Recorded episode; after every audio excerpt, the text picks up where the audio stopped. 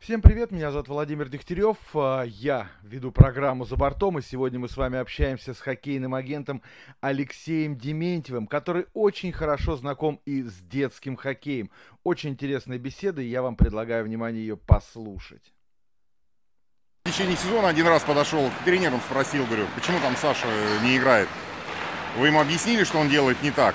А мне тренер говорит, да не, вы что, он э, играет так же, как и все, хотя э, было очень заметно. Но это где-то было, неважно, там, в начале сезона. Потом Сашу достаточно часто присаживали, не давали играть.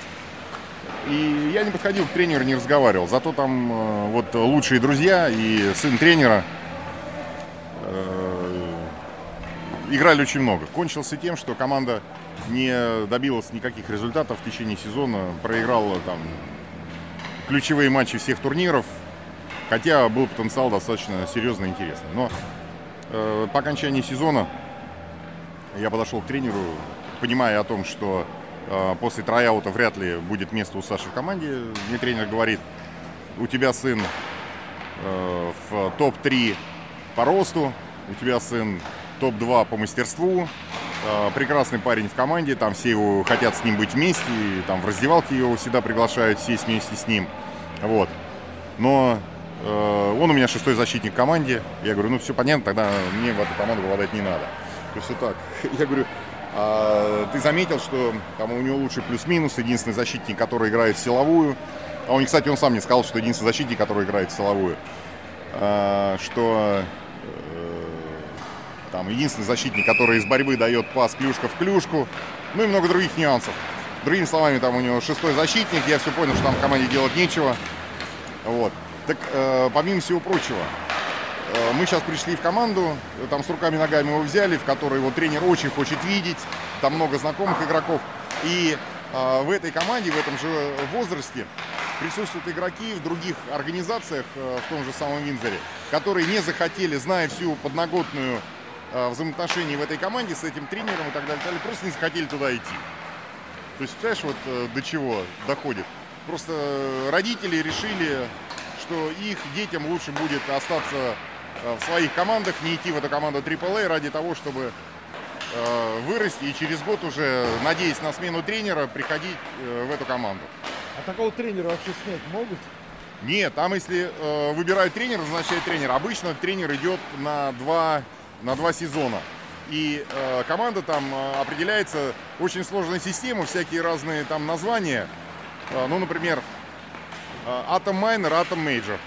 PV Minor, PV Major. То есть э, младший возраст, возраст PV, старший возраст PV, там, младший возраст Атом и старший возраст Атом. То есть вот в настоящий момент Саша будет э, в команде э, старший возраст Атом. А тренер, соответственно, вот Атом, Minor и Major, обычно они проходят э, два сезона с каждой командой. То есть есть надежда, что на следующий сезон на возраст PV майнер, тренера поменяют, соответственно, на PV будут делать. Но также идут разговоры в Канаде о том, что э, игроки, ой, не игроки, тренеры будут э, профессионалы. Причем э, были такие нюансы, при которых спрашивали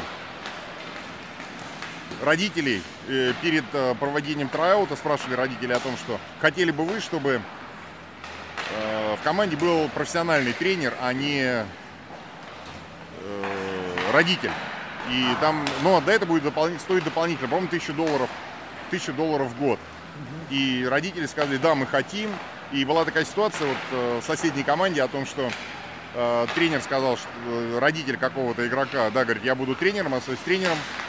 Вот, но все решили большинством о том, что они будут э, платить э, независимому тренеру. Этого тренера родители оставили независимым тренером двое детей его не попали в команду.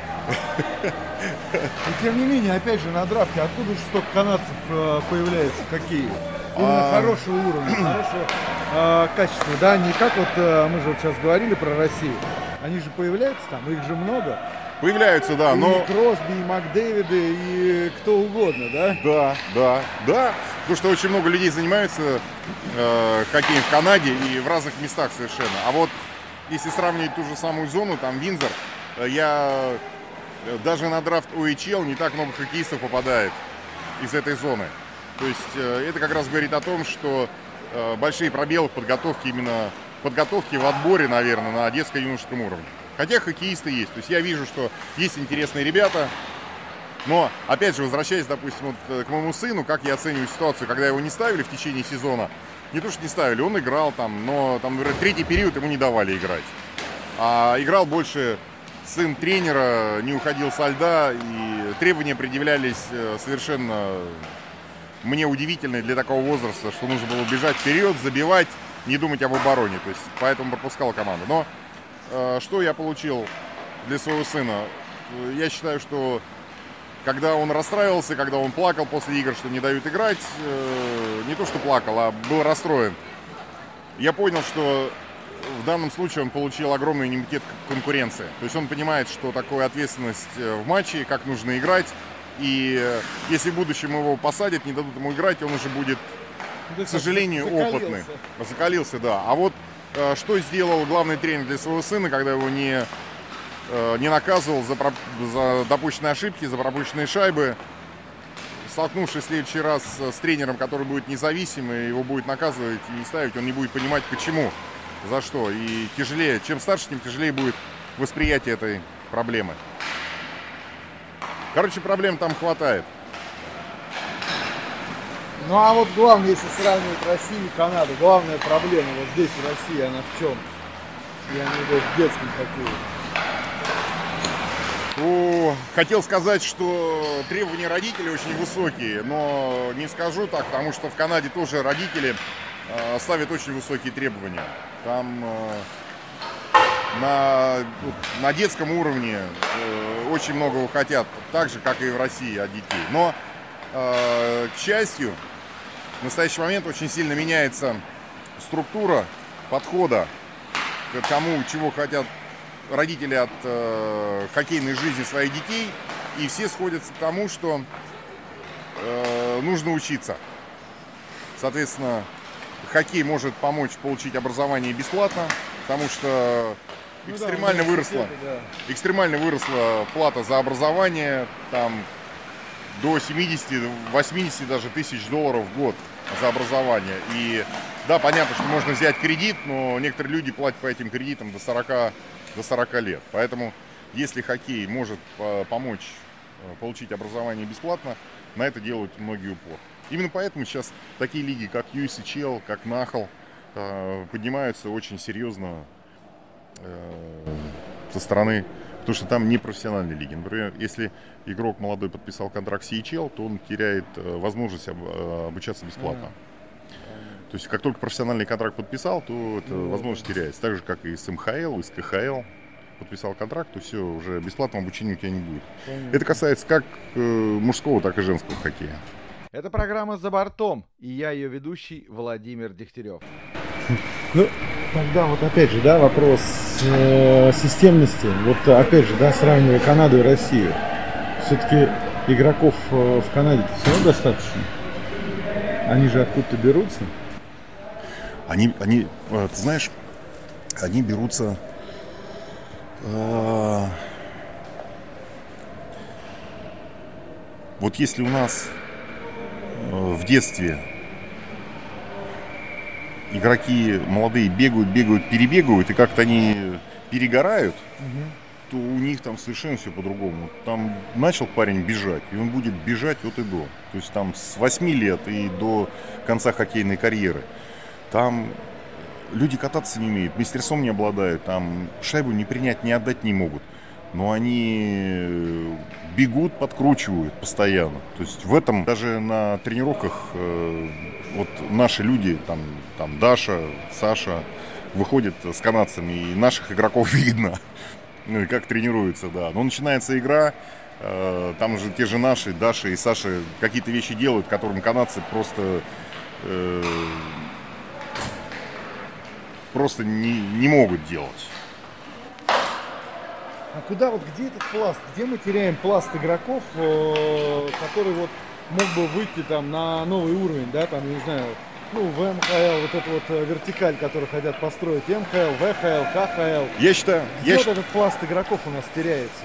Ты знаешь, я считаю, что э, необ... просто необходимо вводить э, разнарядку на подготовку хоккеистов. Вот работает тренер. Вот мы сейчас с тобой смотрим э, тренировочные занятия. Да? Вот э, я не знаю, если э, в данном возрасте задание тренеру подготовить одного или два хоккеиста для КХЛ. Вот я помню, например, когда я работал генеральным менеджером в Крыльях Советов в начале 90-х угу. с Игорем Ефимовичем Дмитриевым, у нас было такое.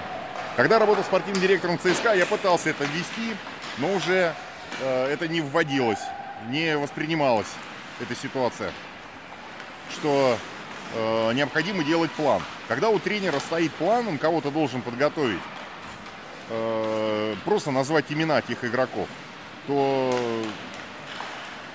ему становится определенная работа под давлением. Но, помимо всего прочего, помимо того, что назвал имена э, тренер, еще должна быть э, спортивно-аттестационная комиссия по э, утверждению имен э, тех игроков, э, на которых указывает тренер. Потому что тренер может видеть одно, а группа скаутов может видеть совершенно другое. И э, попросить обратить внимание на других хоккеистов. То есть контроль, контроль тренеров. Как Тарасу говорят, тренира, тренировать ну, тренеров надо. машина может этому помочь? Программа. Программа.